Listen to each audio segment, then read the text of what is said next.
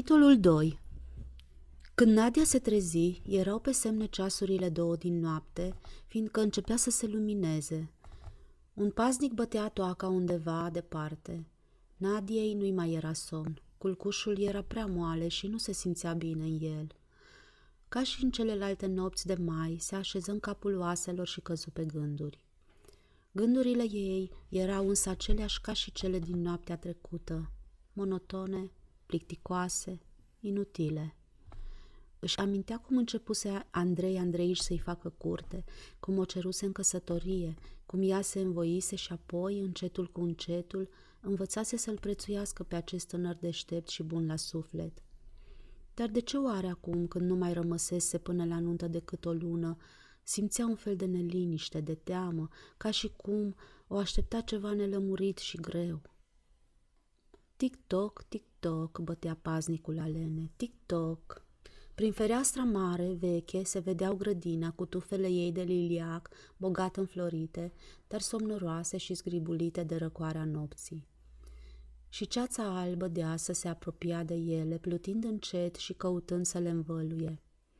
Pe copaci îndepărtați croncăneau niște stâncuțe pe jumătate adormite. Doamne, de ce mi-o fi sufletul atât de greu?" Poate că toate logodnicele încearcă înainte de nuntă aceeași neliniște. Cine știe? Sau o fi din pricina lui Sasha? Dar Sasha spune de ani de zile același lucru, de parcă ar fi citit într-o carte. Și tot ce spune pare atât de copilăros și de straniu. De ce atunci vorbele lui nu mai ieșeau acum din cap? De ce? Paznicul încetase de mult să mai ciocănească. Sub fereastră și în grădină începuseră să ciripească păsările, ceața se topise, totul în jur se luminase, ca de un zâmbet, de o strălucire primăvăratică. Curând, încălzită, dezmierdată de soare, întreaga grădină prinse viață și picăturile de rouă aninate de frunze scânteiară ca niște nestemate. Bătrâna grădină, părăginită, părea deodată tânără, nouă, gătită de sărbătoare. Bunica se și trezise. Sasha a început să tușească cu glasul lui de bas. Se auzea cum jos se pregătea samovarul, cum se trăgeau scaunele.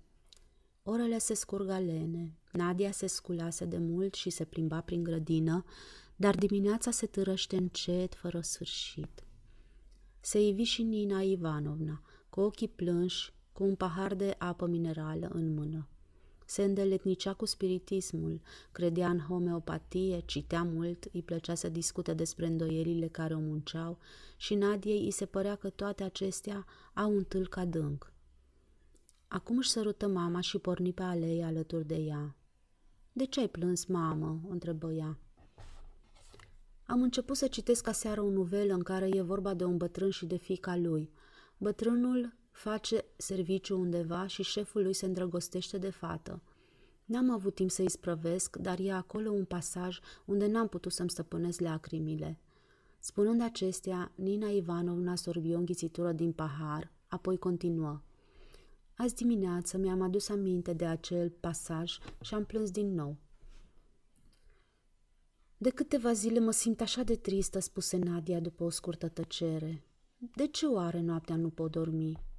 Nu știu, draga mea, eu când nu pot să dorm, închid ochii și strâng pleoapele tare de tot, uite așa, și mi-o închipui pe Ana Karenina cum se plimbă și cum vorbește, sau mă gândesc la ceva din istorie, din lumea antică. Nadia simți că mama ei nu o înțelege și nici nu poate să o înțeleagă. Era prima dată în viața ei când avea acest simțământ și se înfricoșă de el. Simți nevoia să se ascundă și se urcă în camera ei. La ceasurile două se așezară la masă. Era miercuri zi de post și bunicii îi se servi o ciorbă de post și plătică cu păsat de hrișcă. Ca să o necăjească pe bunică, Sașa mâncă și supa de fruct și ciorba de post. Glumi în tot timpul prânzului, dar glumele lui erau lipsite de duh, moralizatoare, fără niciun haz. Înainte de a-și spune gluma, își ridica în sus două degete neobișnuit de lungi, osoase, parcă moarte. Și când te gândeai că era atât de bolnav și că nu mai avea poate mult de trăit, ți se făcea milă de el și îți venea să plângi. După prânz, bunica se duse în odaia ei să se odihnească. Nina Ivanovna mai cântă un timp la pian, apoi se retrase și ea. Ah, dragă Nadia, a început Sasha, obișnuita lui discuție de după prânz. Dacă mai asculta... Dacă... Nadia se afundase într-un jil străvechi și închise ochii, în timp ce Sasha se plimba de la un colț la celălalt al încăperii. Dacă ai pleca la studii, spunea el, numai oamenii culți și cei sfinți sunt demn de interes. Numai ei sunt necesari. Gândește-te, cu cât ei vor fi mai mulți, cu atât mai curând va începe împărăția lui Dumnezeu pe pământ. Încet, încet, din orașul vostru, nu va mai rămâne atunci piatră pe piatră. Totul va lua altă înfățișare, se va schimba ca prin farmec. Și atunci, aici vor răsări clădiri impunătoare, frumoase, grădini minunate, jocuri de apă nemai văzute, oameni deosebiți. Dar asta nu-i tot. Principalul este că gloata, în accepțiunea de astăzi a cuvântului, e un rău care nu va mai exista atunci, fiindcă fie ce om va avea o credință și fie ce om va ști pentru ce trăiește și niciunul nu-și va mai căuta un reazăm în gloată. Scumpa mea, draga mea, pleacă! Arată-le tuturor că te-ai săturat de această viață păcătoasă, cenușie, imobilă. Dovedește-ți-o măcar dumitale. Nu se poate să așa, mă mărit. Lasă măritișul, la ce bun măritișul. Ieșiră în grădină și făcură câțiva pași. Oricum ar fi, draga mea, trebuie să cauți, să pătrunzi lucrurile. Trebuie să înțelegi cât de ticăloasă, cât de imorală e viața de trândăvie pe care o duceți, continuă Sasha. Înțelegi odată că dacă dumneata bunăoară și mama dumitale și buna dumitale nu faceți nimic, înseamnă că pentru voi muncește un altul, că voi vă irosiți viața altuia. Asta nu ți se pare josnic, murdar? Nadia ar fi vrut să-i spună, da, așa Ar fi vrut să-i mărturisească în sfârșit că înțelege, dar ochii se umplură de lacrimi. Nu mai fu în stare să rostească o vorbă. Se zgribuli și plecă în odaia ei. Spre seară veni Andrei și, ca de obicei, cântă mult la vioară. Era un om tăcut și vioara îi plăcea, poate tocmai fiindcă atunci când cânta nu avea nevoie să vorbească. Pe la orele 11 se pregăti să plece acasă. Își puse paltonul și deodată o cuprinse pe Nina în brațe și începu să-i sărute cu sete fața, umerii, mâinile. Scumpa mea, draga mea, frumoasa mea, șoptea el. Ah, ce fericit sunt, sunt nebun de fericire iar ei îi se părea că auzise cuvintele acestea cândva, de mult, foarte de mult, sau că le citise undeva, într-un roman, un roman vechi, cu file rupte, aruncat cine știe în ce unghier. În salonul cel mare, Sasha ședea la masă și bea ceai, ținându-și farfurioara cu degetele lui lungi și osoase. Buna făcea o paciență. Nina Ivanovna citea.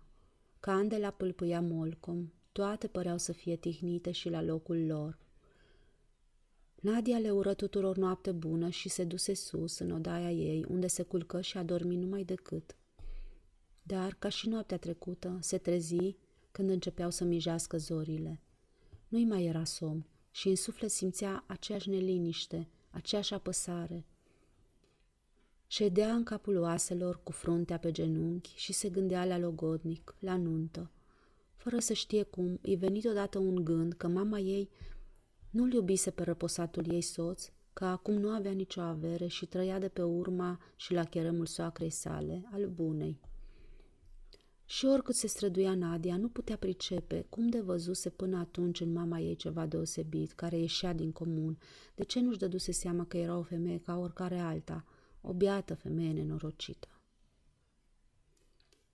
Nici Sasha nu dormea. Îl auzea de jos cum tușește.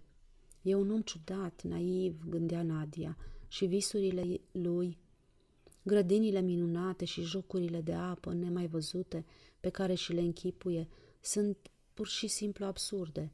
Dar în naivitatea și chiar în absurditatea lui e atâta frumusețe. Abia îi trecu Nadiei prin minte gândul că ar putea pleca la studii și inima îi zăcni înfiorată, înnecată de un val de bucurie. Dar poate că e mai bine să nu mă gândesc. Da, să nu mă gândesc, șoptia. Nu trebuie să mă gândesc la asta. Tic-toc, cioconea paznicul undeva departe. Tic-toc, tic-toc,